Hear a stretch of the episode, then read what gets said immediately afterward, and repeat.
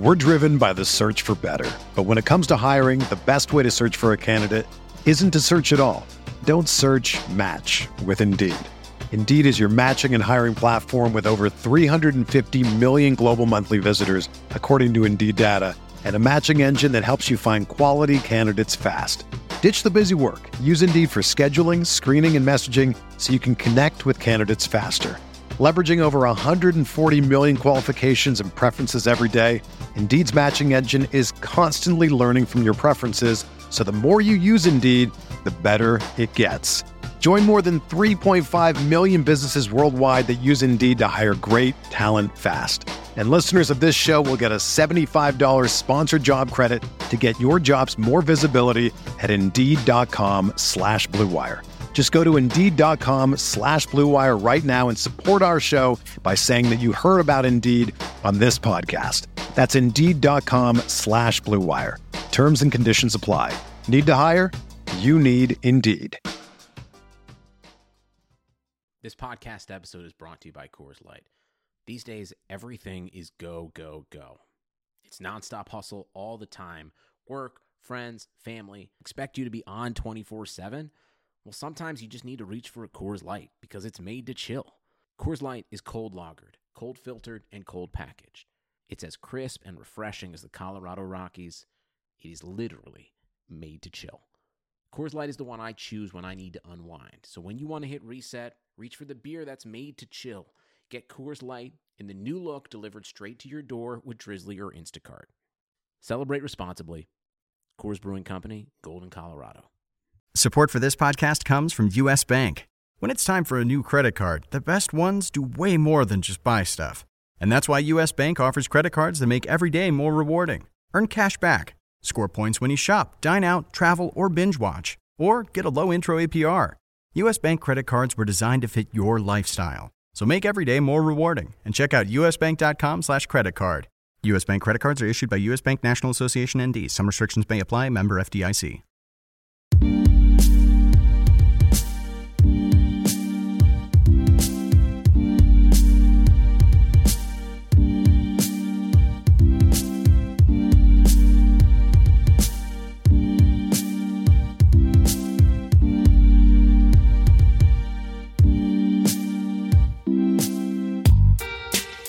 Welcome to the RotoWire N B A podcast. It is Tuesday, March the twentieth. Nick Whalen here with Alex Barutha.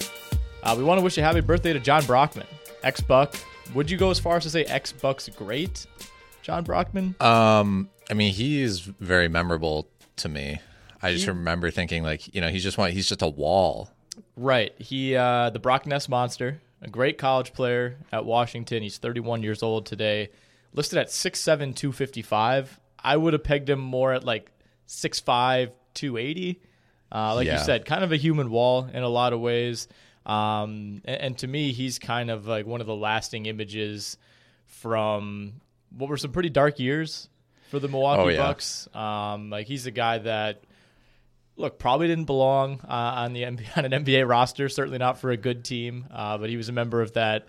That memorable thirty-five win Bucks team in twenty ten eleven, uh, and he also appeared in thirty-five games for the thirty-one win lockout shortened season Bucks in okay. twenty eleven twelve. So uh, not a name that I've really thought about at all um, over the last like six years, but you know, good to get John Brockman back in our lives and, and somebody that on a per minute basis arguably the best rebounder in, I wouldn't even say N B A history and, and basketball history, sport oh, is he history. Really? Yeah, uh, I mean, per one hundred possessions, he averaged like sixteen rebounds oh, for his career. Okay, that's very impressive. He was over over ten rebounds per game per thirty-six. He, one of those guys that you got to wonder, had the minutes been there? You know, if he'd been able to like quadruple his minutes for his career, what what could have been? Yeah, and pace of play, maybe if the Bucks right. would have, you know, turned been a little more modern. Mm-hmm.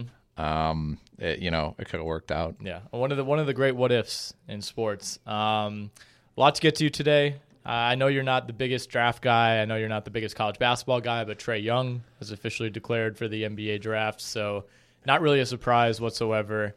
Um, I, I talked with some friends over the weekend about Trae Young And I think this was brought up, I don't remember what podcast it was, but someone had mentioned the possibility of, like, given Trae Young's drop-off over the second half of the year, which even if you don't follow college basketball, you kind of know about, um, you know, w- would he have been better off coming back to school? And my answer is no, definitely not. I, I just don't know. I think he set the bar too high already with, with the first, like, twenty-odd games of his college career. Um, he would basically have to match that, and if he didn't do that for all of his sophomore season, um, you know, I think he'd kind of find himself in the same boat. And the other thing about prospects coming back, and this this extends well beyond Trae Young, is that there's always whatever you have to gain by coming back for that year. You're also, you know, kind of taking a year off of your, you know, your quote unquote N B A development. Yeah. So, you know, even if you come back and have a great sophomore year, or, or a sophomore comes back and has a great junior year, it's going to be viewed through the prism of, okay, yeah, he had a great junior year, but like McCall Bridges, for example, at Villanova, he's a junior. He's going to be twenty-two in August. So it's like, it's all well and good, but we would almost rather, I think a lot of N B A teams would almost rather have the more unpolished nineteen-year-old versus, you know, the much more polished twenty-two-year-old. Yeah, and we, we kind of saw that with, like, teams hesitating on taking Malcolm Brogdon, mm-hmm. although that he had some foot issues. I think that probably slowed him down the draft board as well, but... Right. Um, yeah, I mean, plus when you come back, you can risk injury. I mean, you, you just never right. really know. Um, but yeah, I mean, like you said, I didn't, I didn't follow um, Trae Young too much, but I think I realized that he had kind of had a downturn because I, I, it, I went from hearing about him on E S P N like literally every single day to just kind of like, you know, oh, he's, you know, j- just in terms of, of an N B A draft prospect later, right? It was like he had kind of fallen off. The, the face of SportsCenter in every single bar that I went to. Um, well, that was part of the issue in the first place, was the oversaturation of Trae Young. Right. And, um, but I mean, what, he's still a top five?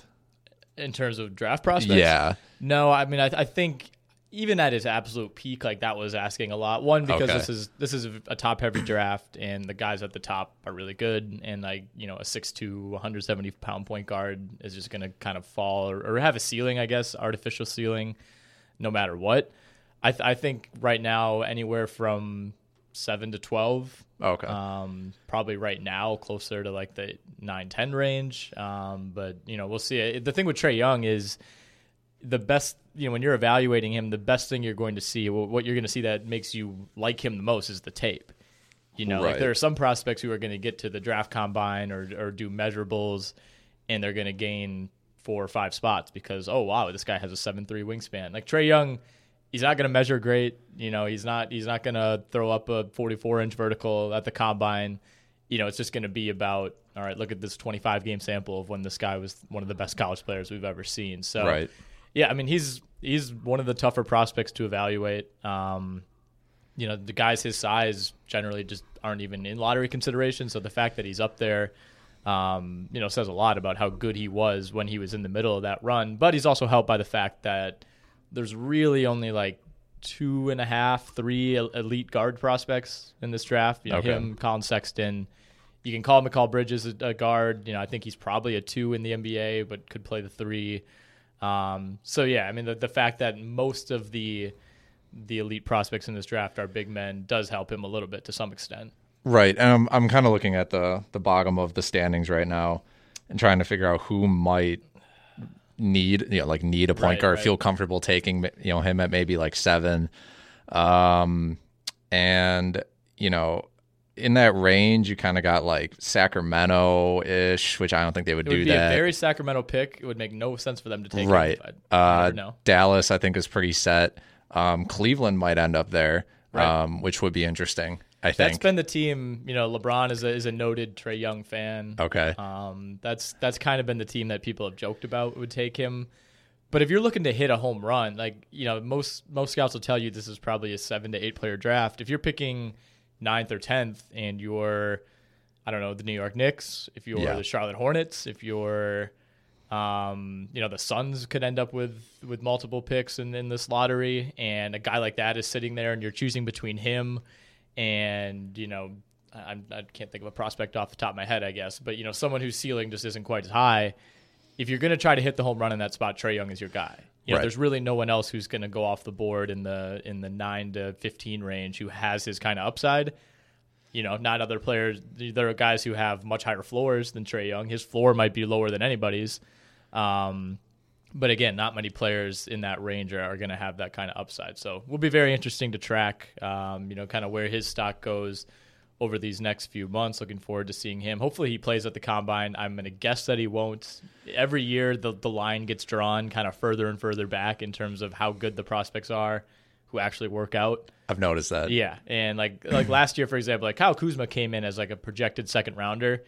He played great on day one of the Combine and didn't come back in day two because he had nothing else to gain. And I'm afraid that, that the way that the Combine's going, it's basically going to be like second rounders only. Um, okay, we were talking this morning about Aaron Gordon, who he's back tonight um, for Orlando after missing, what, five games? I think with I a th- concussion. Yeah, I think so. This is his like third or fourth concussion. I, I think he he commented earlier in the year like, "Oh yeah, I had a bunch of concussions when I was little too." So like, there's uh, there's been some, like I don't know. This isn't really the story, but like to me, it just seems kind of you know like concussions aren't something you think about all that much in basketball. But he's one of those guys that like they seem to be accumulating. Um, but beyond that, um, he's in the same position as Jabari Parker. And with us being in Wisconsin and this office housing a lot of Bucks fans, we often talk about what the Bucks are going to do with Jabari Parker. And the Magic have a similar decision with Aaron Gordon. He's a restricted free agent, which obviously means that they can match any offer.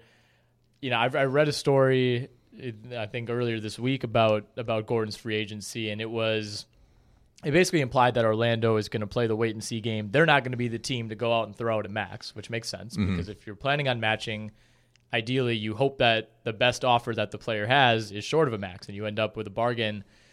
I think he, even though he's going to close the season only playing like sixty games and he's kind of been up and down, it really is a remarkably similar situation to Parker. Obviously mm-hmm. you don't have the, the two A C L tears, but in terms of inconsistency and other injuries, like it's kind of been the same. If Orlando isn't going to give him the max, somebody's going to come close, right? I mean, there's a number of teams, even though there's not that many that have cap room, most of the teams that do seem like teams that could kind of talk themselves into Gordon. I I think so. I, like, he's still only twenty-two. Like, right. I, and I, I think that kind of gets lost in it because I, I think it feels like he's been in the league longer than – I mean, he's been in the league for four years. I mean, he's, he's just right. turned twenty-two. He's, he's about in the middle of that range, but – Um, and he's averaging eighteen points a game and like nineteen per thirty-six. Um, you know, like you like you said, he started off the year so hot that, like, especially from three, I should say, was the main thing that um, he was looking incredible and it was pretty unsustainable. Turns out that was the case. But you know, we've gotten a whole season essentially um, of of Aaron Gordon, um, and his three-point percentage dipped down to thirty-four. Which is pretty good for someone who shot about twenty-nine percent through his first three seasons. Um, and yeah, he's he's a guy who he's almost averaging like eighteen and ten right now. A couple assists. He gets about a steal and a block per game.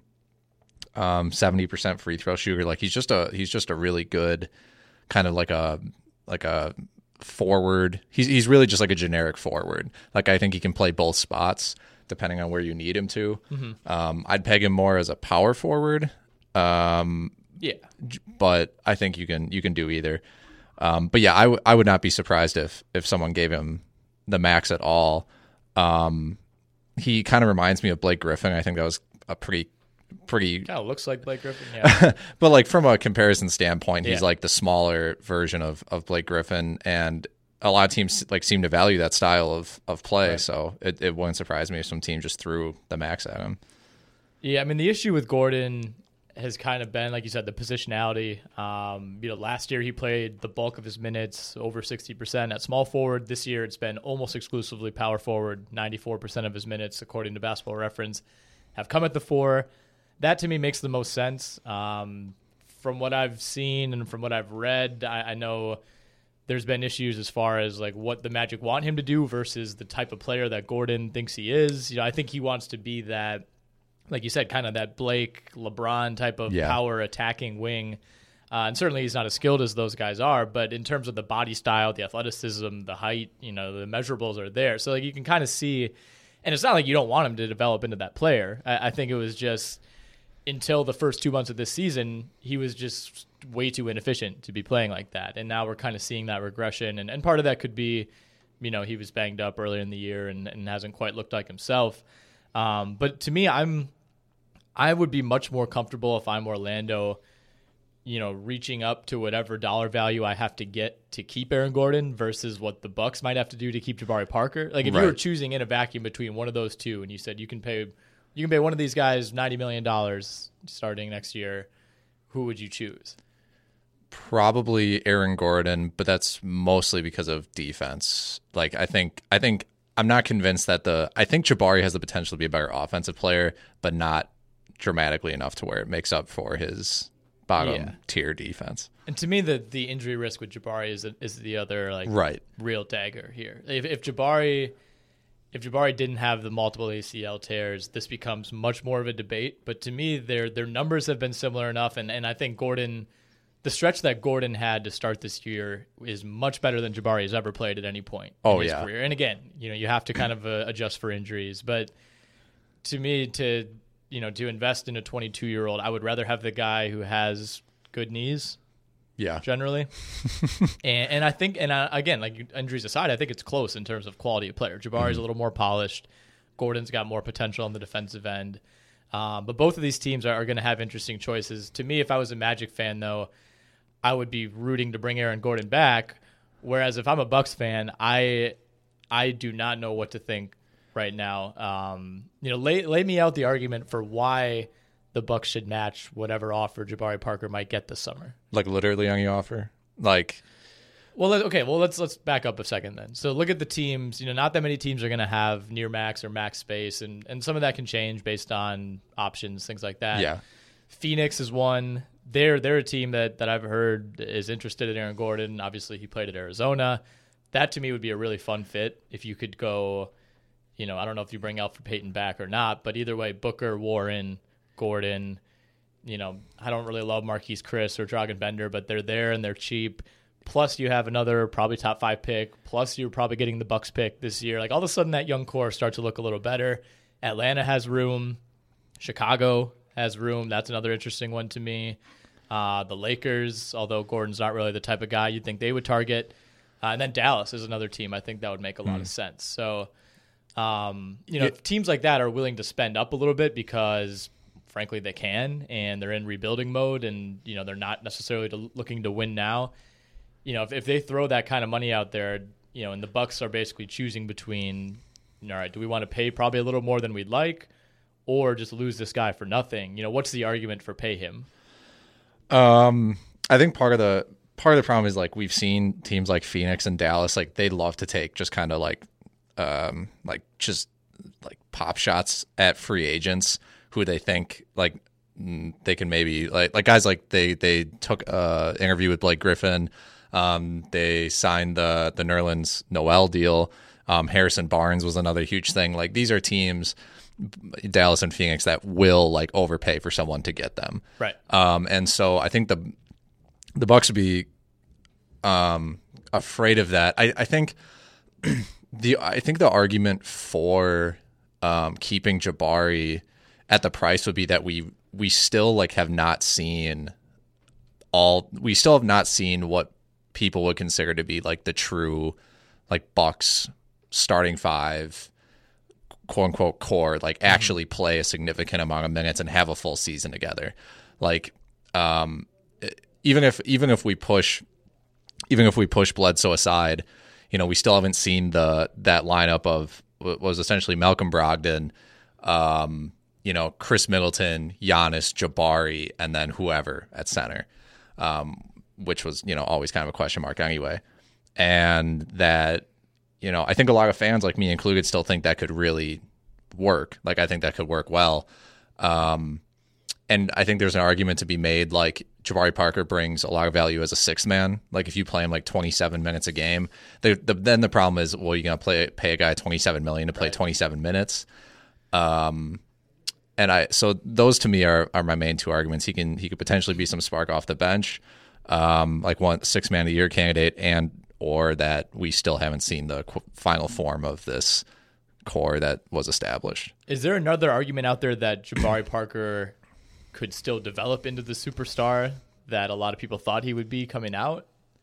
Like we just ha- he just hasn't been able to do that because of the injuries. Like you know, my if putting myself, you know, in the fan shoes, like my biggest fear would be we let this guy go to Dallas and all of a sudden he's averaging twenty-six and nine, you know, with a couple assists in two years, you know, because he's in a, a different situation and he's healthy.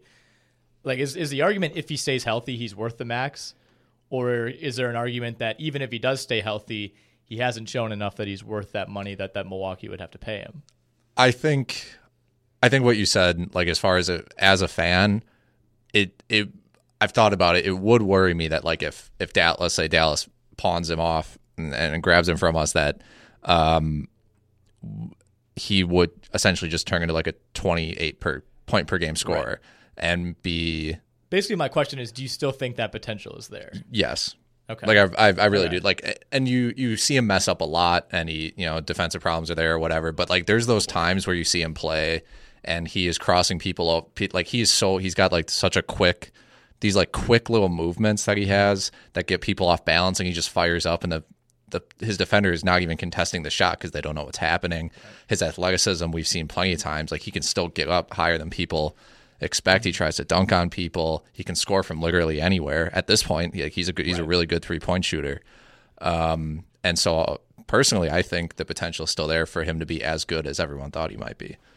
That that's the the silver lining with these injuries is that you watch Jabari Parker, it he doesn't look any less the player or the athlete. I think I think the injuries have hurt him more from a pure, like, basketball skill development standpoint of yeah. like, you know, he spent basically two calendar years not being able to move the way he would like and train the way he would like and things like that. But, like, it's not like he's Chandler Parsons, you know, like, he's, no. he, it's not like a noticeable drop off when you watch him play. It's just, to me, it's just this everlasting fear of, you know, we're, he's just a ticking time bomb. His knee's going to give out again at some point. And then you, like, you really have to start considering, like, is this, is this career even going to happen? Right. And I think a lot of that, like you mentioned, like every, I don't think he's, I still think at this point he's never he still doesn't feel comfortable to me a lot. Like, when I watch him, like, some of the movements that he makes, he, he kind of dribbles the ball off his foot sometimes, and he's just, like, really he fumbles the ball or makes these just really just strange passes like that even his teammates don't even know are, like, about to happen.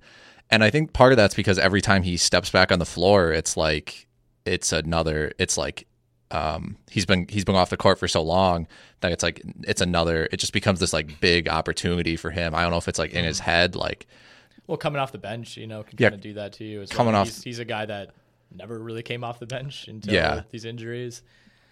Yeah, it's it's tough. It it, it really really is difficult. Um, I don't know. I really don't know. Like, the Bucks, this has kind of been kept under wraps for now, you know. Like, it's obviously not something the team. No is one's talk talking about. about.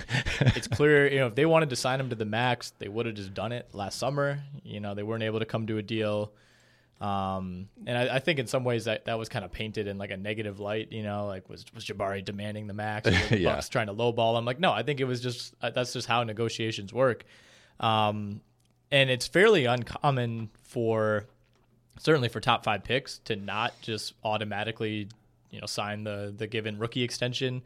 And, you know, with, with Parker, there's been extenuating circumstances. But if you look back at that twenty-four, uh, twenty fourteen, I should say, that twenty fourteen draft, pretty much, like, the entire lottery didn't end up doing those deals. Um, you know, Wiggins and Embiid obviously did. Other than that, Parker, no. Gordon, no. Exum, no. Marcus Smart is going to be in the same situation this summer. Julius Randle is going to be in the same situation. Nick Stauskas has already played for three teams. Vonleh's in the same situation. Like, uh, other than uh, Wiggins and Embiid, it, it really hasn't quite gone as planned for pretty much everyone in that top ten. Yeah, and I think there was, I mean, I, I feel like there was a legitimate, I mean, there, there were some question marks around the Wiggins thing, too. I don't oh, think yeah. that, I mean, that wasn't, like, cut and dry, like, oh, we're going to extend this guy. Right. I think there was an argument to oh, be no, made that the, the Wolves should have waited on that. I think that came down right to the deadline as well, and I think that probably looks worse now than it did then.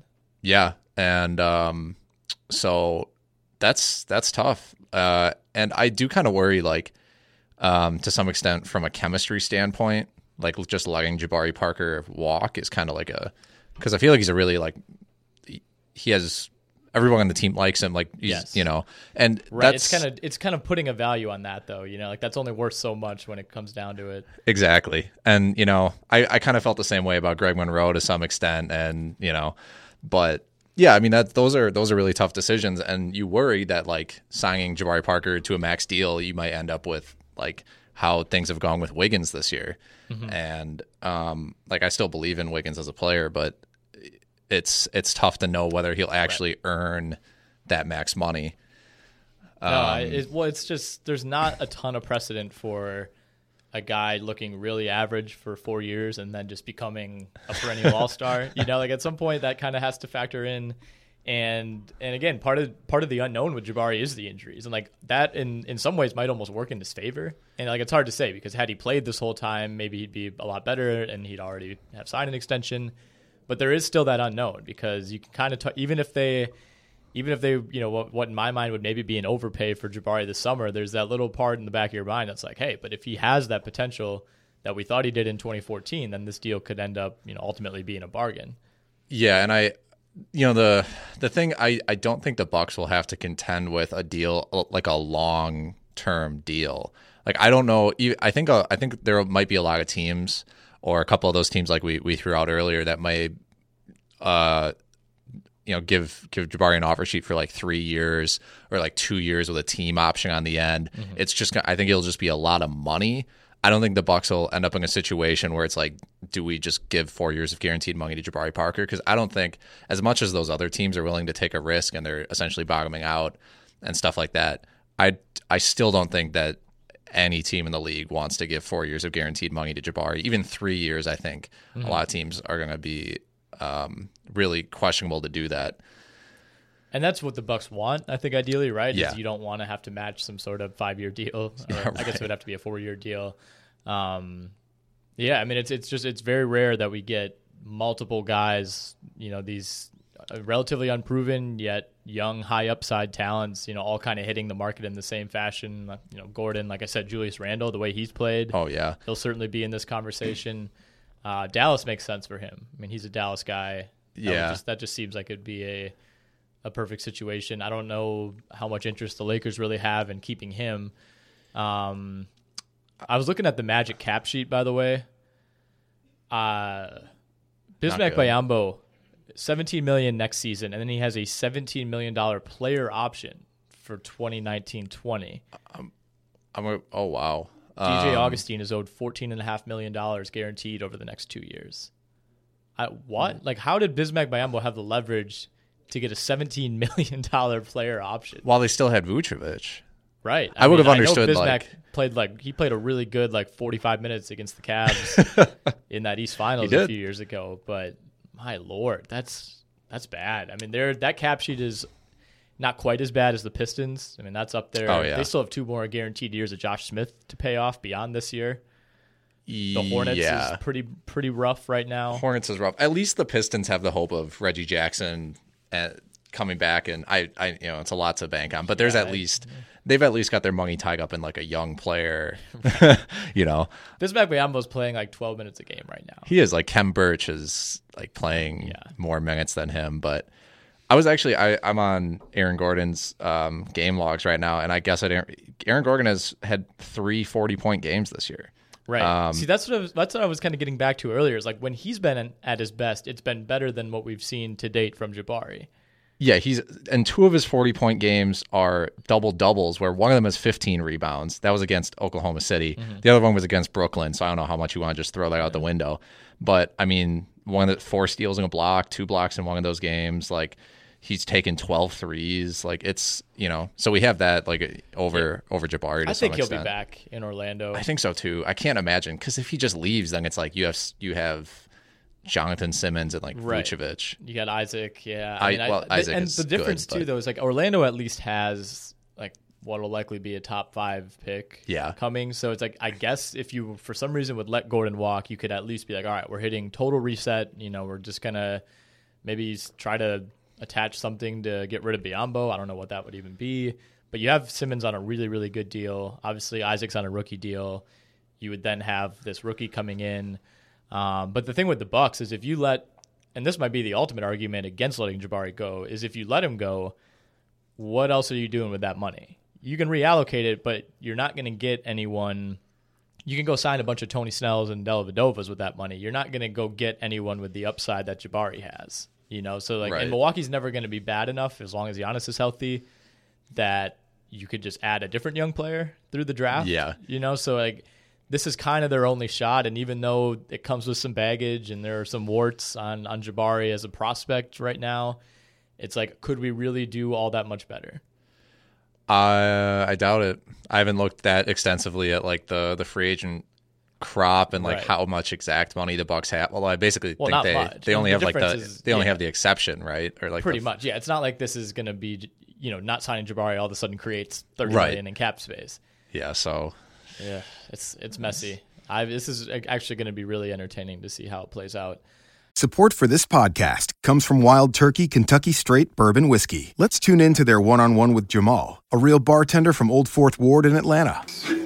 I really get into the backstory of whatever I'm pouring, out of respect. There are literally years of experience behind these bottles. Wild Turkey, same recipe since nineteen forty-two. If you want a true classic, this is what you want to order. Wild Turkey. Wild Turkey Distilling Company, Lawrenceburg, Kentucky. Copyright twenty twenty, Campari America, New York, New York. Never compromise, drink responsibly. Let's talk about the Blazers real quickly. Uh, the Portland Trail Blazers have won thirteen games in a row. They are playing... Is it in Houston tonight? I believe it's in Houston. Um, oh, no, it's in Portland. Nice. So they, I mean, they still don't feel to me like the third best team in the Western Conference, um, but the record bears that out, and yeah. certainly their play since the All-Star break. They haven't lost since before the All-Star break. Uh, that's borne that out. Um, and they've kind of done this without Nurkic being the Nurkic that they thought he would be. I mean, he's right. been fine, but he's still on a lot of nights playing like twenty-one minutes, twenty-three minutes. Um, and maybe that's a testament to how well they've drafted and how well they've kind of stocked this this repertoire of versatile forwards, you know, and, and centers, Ed Davis, Al-Farouq Aminu, guys like that. Um, but at the same time, you know, I, I do I do have a hard time talking myself into, you know, the the concept of like the Blazers pushing Houston to seven or the Blazers taking Golden State to six. Like at, at what point or what do the Blazers need to do for you to like really take them seriously? Maybe not even as a title contender, but just as as a team that could play spoiler. Um, that's tough. I'm actually I'm looking at their their point the individual players' points per game over the thirteen mm-hmm. game winning streak. Um, the the third highest. Uh, you know, it's like Lillard at thirty, McCollum at twenty-two, Nurkic at fourteen and a half, and then it's eight point five. Like Mo Harkless, it's just like. It basically just single digits after the third, which is like, which is crazy to me. I can't, I don't, I can't really think of much of a, a another team like that. Um, but yeah, I, I think, I don't know. I, I, I, like you mentioned, they have those like versatile, good wing defenders who have shown to be good three point shooters, like Al-Farouq Aminu shooting thirty-nine percent from three over the win streak, Mo Harkless fifty percent. Um, Um, Zach Collins has been playing like sixteen minutes a game. He's shooting forty-four percent from three. Um, he's not a wing, but um, so I think they do have like the versatility to handle some teams like um, like Houston. The, a, a matchup against Houston would be really interesting, which is why this game tonight's going to be really mm-hmm. um, entertaining because they both kind of have like the two guard thing and then these like switching wing players and then. Um, like Ed Davis is like the Clint Capella of Portland, but um, they're they're I think they're similar in in in some ways, and, and so then I think it'll be really interesting to see, um, yeah, them play. Well, they're the archetype, you know, when when you talk about like teams gearing up to to stop the Warriors, like what what what does everyone always say you need is these versatile, switchy wings who can rebound, and they have those guys. They also have Evan Turner, who is kind of just. Some nights he's good, some nights he's not. Um, but yeah, they're they're I wouldn't say they're a mirror image of Houston, but they're pretty close in terms of like you said, the two two backcourt studs run everything. Uh, but you have other guys, you know, you go eight or nine deep who, who can all contribute. The interesting thing is if they if they do get Nurkic going, you know, the Rockets don't have a guy like that. No, you know, certainly Golden State doesn't have a guy like that. Um, but it also, of course, creates creates issues on the other end mm-hmm. as well. So.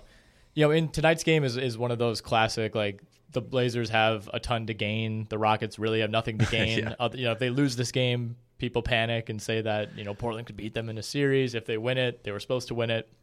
Um, and it's similar. I think Cleveland plays Toronto tonight, tomorrow. I don't know when that game is, but they play Toronto soon, and that one's tomorrow.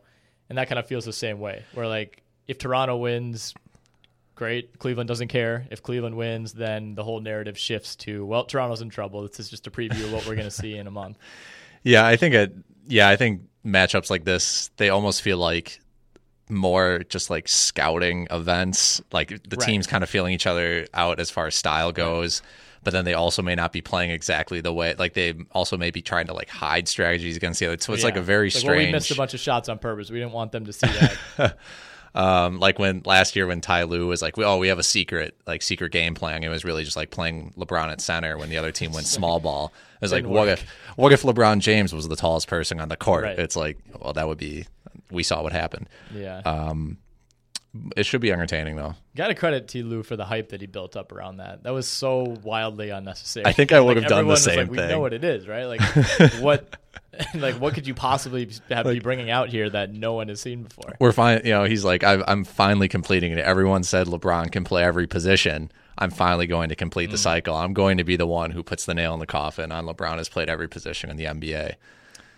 All right, uh, before we talk a little Bucks coaching search, Ooh. I do want to remind you that we are still sponsored by DraftKings dot com, and DraftKings is offering listeners a free six-month RotoWire subscription to new users on DraftKings dot com. If you'd like to take advantage of that offer, all you do is create a DraftKings account, make your first deposit of at least ten dollars, then you'll get that free six-month RotoWire membership. That's all-inclusive, includes D F S tools, and you'll also receive a free three dollar ticket for a D F S contest that'll be deposited directly into your DraftKings account. Super easy. You can use that for a shot at winning big cash prizes. Visit DraftKings dot com slash RotoWire twenty eighteen to sign up and claim your subscription today. We are also brought to you by a new sponsor, the F C F L. Do you know what that stands for? I believe you let me know, but I forgot. Unfortunately. Well, I'm happy to say it again. The Fan-Controlled Football League. Okay. If you love drafting your fantasy team, imagine drafting a real professional football team. The F C F L is bringing fantasy sports and Madden franchise mode to a real football field. Fans will scout players, draft rosters, hire coaches, call plays, all that in real time. And you can even pick the team's name and help design its logo. Yes, these are real teams with real athletes. The F C F L will feature eight professional teams playing a full season of fast-paced indoor football in a high-tech production facility built for a digital audience. Learn more about the Fan-Controlled Football League at w w w dot f c f l dot i o. You make the decisions by fan vote. Your voting power comes in the form of fan tokens. You can earn fan tokens each time you vote and engage with your team. The more tokens you acquire, the more power you have. To learn more about fan tokens, visit fantoken dot network today. Very interesting stuff. I did not know that this was a thing. This has always kind of been talked about as, like, I wouldn't say a joke, but almost like a a concept that comes up when fans start complaining about team decisions. And it's always like, well, what if what if someone actually just turned over all the control to the fans? And I guess that's now what we have. It is. I'm on fan token dot network right now. Oh yeah. Um, there is a nice. There is a fan token in the upper left, or what I assume. It just, it looks like. So uh, you can confirm that the read is accurate. Uh, this looks incredibly accurate. Okay. Yeah. Very interesting. I will be doing a lot more research on this after the podcast. Okay. Uh, okay. Real quickly, we'll just touch on a couple more things. The Milwaukee Bucks. This is uh, certainly not coming from the Bucks themselves. Uh, but we should credit uh, Jordan Tresky, who does great work on the Milwaukee Bucks uh, locally. He uh, provided a, I should say he works for Behind the Bucks, Fansided Network. He provided a screenshot from Mark Stein's latest newsletter, and it essentially, you know, kind of hammered home the belief that unless the Bucks go on a long playoff run, Joe Prunty will not be back um, as a full-time coach of this team. That's not really a surprise. No. Um, But the belief also, according to Stein, is that Bucks ownership wants to, quote, make the biggest splash it can manage uh, in this hiring. Obviously, the Bucks are opening a new arena in downtown Milwaukee next year. Um, on this supposed list, which, again, is not in any way confirmed by the Bucks, but uh, Jeff Van Gundy, Kevin McHale, uh, Monty Williams, David Fizdale, uh, kind of the obvious candidates. And, you know, as we joked earlier, Jeff Van Gundy is brought up for every single coaching job ever. He's yep. really given no inclination that he's interested in any of them. Uh, it's basically a John Gruden situation, although Gruden finally did come yeah. back. So it does seem like only a matter of time. Uh, and then one final name that Mark Stein mentions. He says, quote, word is that even former Louisville coach Rick Pitino could get an exploratory look. Yikes. I can't imagine that Rick Pitino's services are in like extremely high demand right now. No. I, to me, this feels like something that like Rick Pitino's agent or like media team was like, by the way, like the Bucks, the Bucks have, I have a feeling, you know, I, I woke up, I had a, I had a strange dream that felt really real. And I think the Bucks are taking a look as, as every other team should be. Uh, and if they want my services, they should know that, you know, mm-hmm. they are also competing with the Milwaukee Bucks for how much I'll be paid. Yeah. Um, yeah. And so I, I feel pretty comfortable crossing him and Jeff Van Gundy off the list.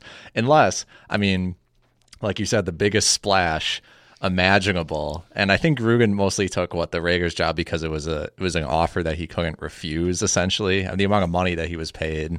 And so, well, unless the Bucks history there as well, yeah, that's true. But unless the Bucks were like, "Hey, Jeff Van Gundy, here's the biggest uh, coaching contract in N B A history."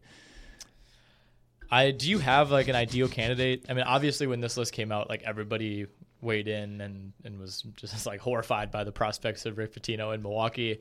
Monty Williams would make sense. You know, that's not exactly the splashiest hire of all time, but you know, if you're going, f- I think it's a relatively safe hire. Yeah, um, Fizdale would probably be at the top of every coaching list. Um, although I, I don't, you know, I think he'll probably have better offers if, if certain jobs open up. Van Gundy would be interesting. You know, I, I most teams that have like a legitimate top three or four player in the N B A, that player gets some swing in decisions like this. But it, it's such a unique situation with Giannis, with one, him being so young. To him growing up outside of the the Team U S A environment, the A A U environment, you know, like I would I would venture to guess that like Karl Anthony Towns has some, maybe not a, a quote unquote relationship with like a Jeff Van Gundy type, but you know he probably came across him at a camp or at a tournament right. or at a U S A training, something like that. You know, whereas Giannis is like I don't I don't know if he would even have an opinion on most of these guys. So like I think it's kind of hard for the Bucks to really. You know, value what Giannis might think because Giannis has kind of only known the coaches that he's had so far. At least that would be my impression of it. Yeah, and yeah, and the impression that I think I get from Giannis is that he he really just mostly cares about winning games. Like right. the the quote unquote like culture and personality of a coach isn't necessarily like the most meaningful thing to him. I think to him, um, it's really just about the game plan and whether it makes sense. Um And I don't think I don't think personally like I have an ideal candidate. The the two names like I've heard Monty Williams and Fizdale were the first names I heard mentioned um, by you know E S P N like guys and and, and notable writers. Um, I think you know I, mostly for me I just I just think um, there's a lot of times where it still feels like Giannis is being treated like the world's best role player, um, and I would rather that not be the case because I think Giannis can be like. The best player um, and not just some like strange twenty-seven point per game got like role player who accidentally gets twenty on half his nights.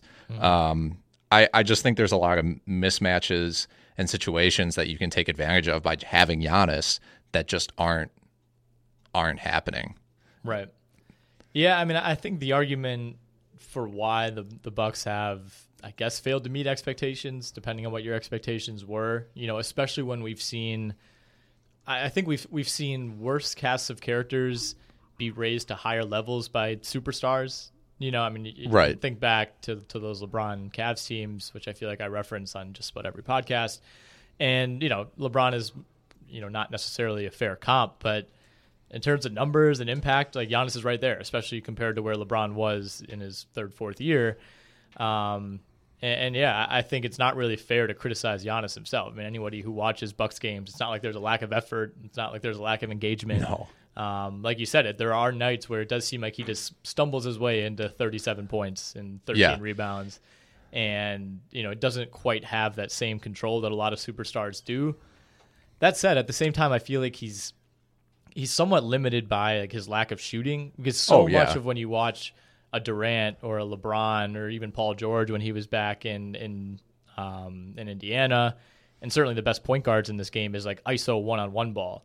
And like Giannis is a great I S O scorer given his lack of a jump shot, but not having that ability to, you know, hit hit any defender with a step back three, or, you know, orchestrate a pick and roll and have then make defenders come out and hedge over the screen to defend the jump shot.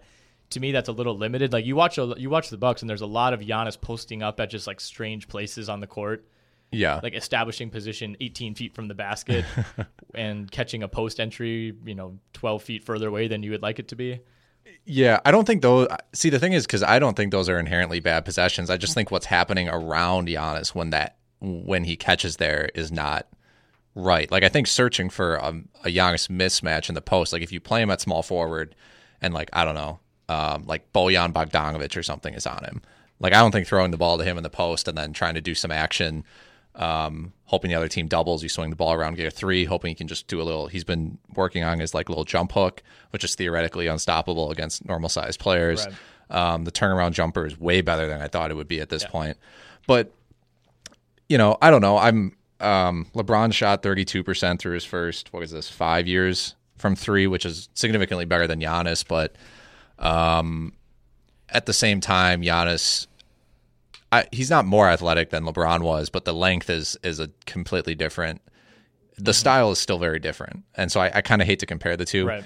Um, but I just think there's a lot that Giannis can do, and and th- you know that can just be better utilized. Sometimes it just, like I said, it feels like it's he's accidentally falling into these points. The team isn't moving around him correctly. I don't know. No, I'm with you on that, and I I would. venture to guess that most Bucks fans would probably agree with you as well. All right, let's close with this. Denver uh, lost in double O T last night. The Heat set a franchise record for points scored, which obviously carries somewhat of an asterisk because they played ten extra minutes. um, but this was, goes without saying, a, a devastating loss for Denver, which is now in sole possession of tenth place in the Western Conference. Uh, Spurs, who... Four days ago, we were wondering, you know, is this the end of the streak? They're up to fifth. Um, they beat Golden State last night, a severely shorthanded Golden State team. We should mention that lost Draymond halfway through yeah. that game. Utah sits in sixth with a tie with New Orleans. Uh, then a half game down is, is Minnesota, so technically in eighth. And now there's a two-game gulf between the T-Wolves at eight uh, and the Clippers and the Nuggets, who are tied right now for ninth place. But, you know, by virtue of win percentage, Denver sits in tenth.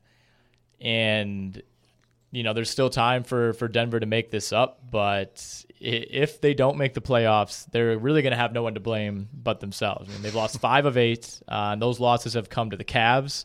Granted, LeBron, you know, went wild at the end of that game, but that was a very much shorthanded Cavs team. They lost to Dallas, they lost to Memphis, they lost to the Lakers, uh, and then that double O T loss to Miami last night. And if you look at the rest of their schedule, they only play one more tanking team the rest of the way, and that's against the Bulls tomorrow night. So beyond that, every single game is going to be extremely meaningful for them going forward. I think the, I mean, they've, so they've clearly been struggling to implement Paul Millsap mm-hmm. uh, into the rotation. Um, but also the Gary Harris, um, like the, the knee injury is a pretty big blow for them. I mean, he was shooting, and like the six games before he got hurt, he's shooting thirty-eight percent from three. He basically shoots that on the year. Um, he's a he's a top level like defender. Um, he's very good. Yeah, and I think he just kind of provided like a stable. He's just really like a stable, the the most stable presence they had on the team other than Jokic. But even Jokic has been relatively up and down all year. I mean, you look at just Harris's production every game. It's like it's it's just it's like fifteen, sixteen points a game, a couple of rebounds, a couple of assists, a steal here and there. Every single night. And I think just not having him, especially now at this point in the season where they're not going to be playing any teams that tank or that really are tanking, there's no gimme games. I mean, you take, you know, his thirty minutes out of the rotation, you're filling it with like Devin Harris, uh, Will Barton, uh, more minutes for probably like, I mean, Trey Lyles, Malik Beasley, yeah. like, and so, yeah. you know, you're, you're, you're still trying to adjust to Paul Millsap coming in, and you're adjusting to Gary mm-hmm. Harris leaving. And like you said, to some extent, though, it's it's mostly themselves. I like Mike Malone as a coach. This doesn't look particularly good for him, considering the talent on the team.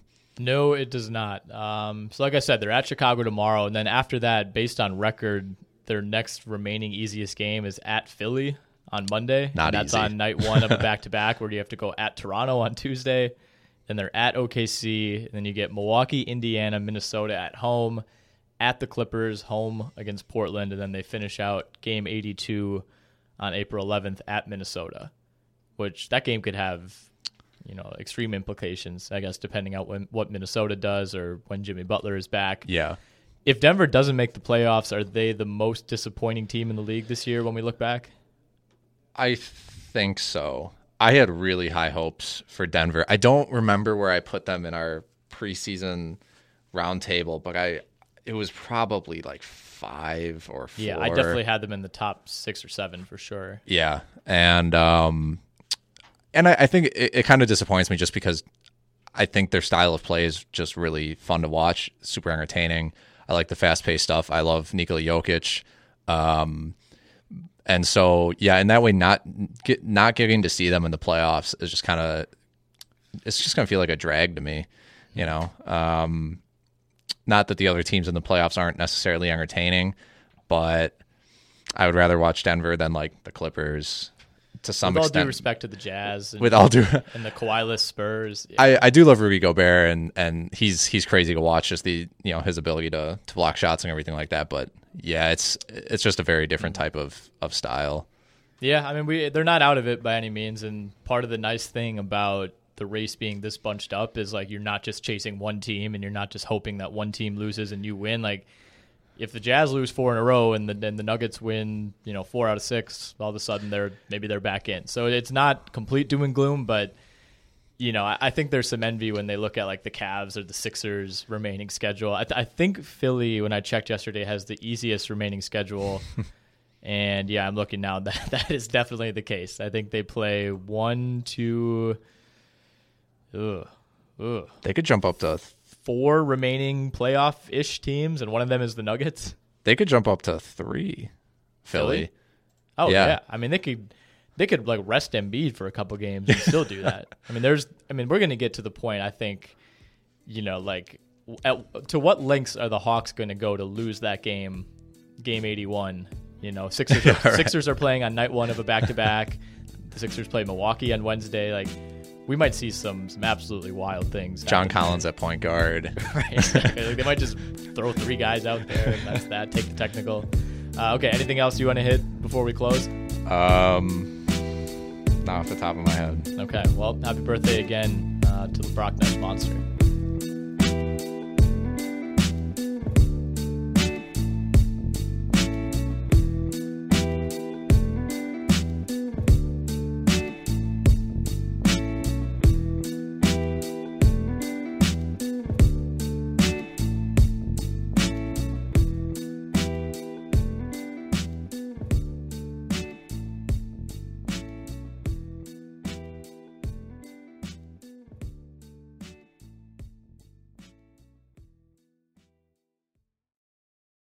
Everyone is talking about magnesium. It's all you hear about. But why? What do we know about magnesium?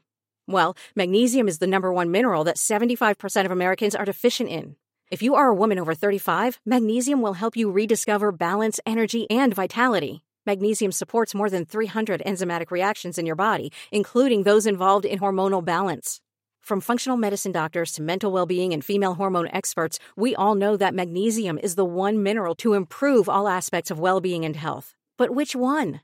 Magnesium Breakthrough from Bioptimizers, the trusted choice recommended by leading experts, with seven best-absorbed forms of magnesium to ensure your body receives the support it needs for overall well-being. Go to bioptimizers.com slash balance today and use code balance ten for ten percent off. Support your journey to wellness at B-I-O-P-T-I-M-I-Z-E-R-S dot com forward slash balance.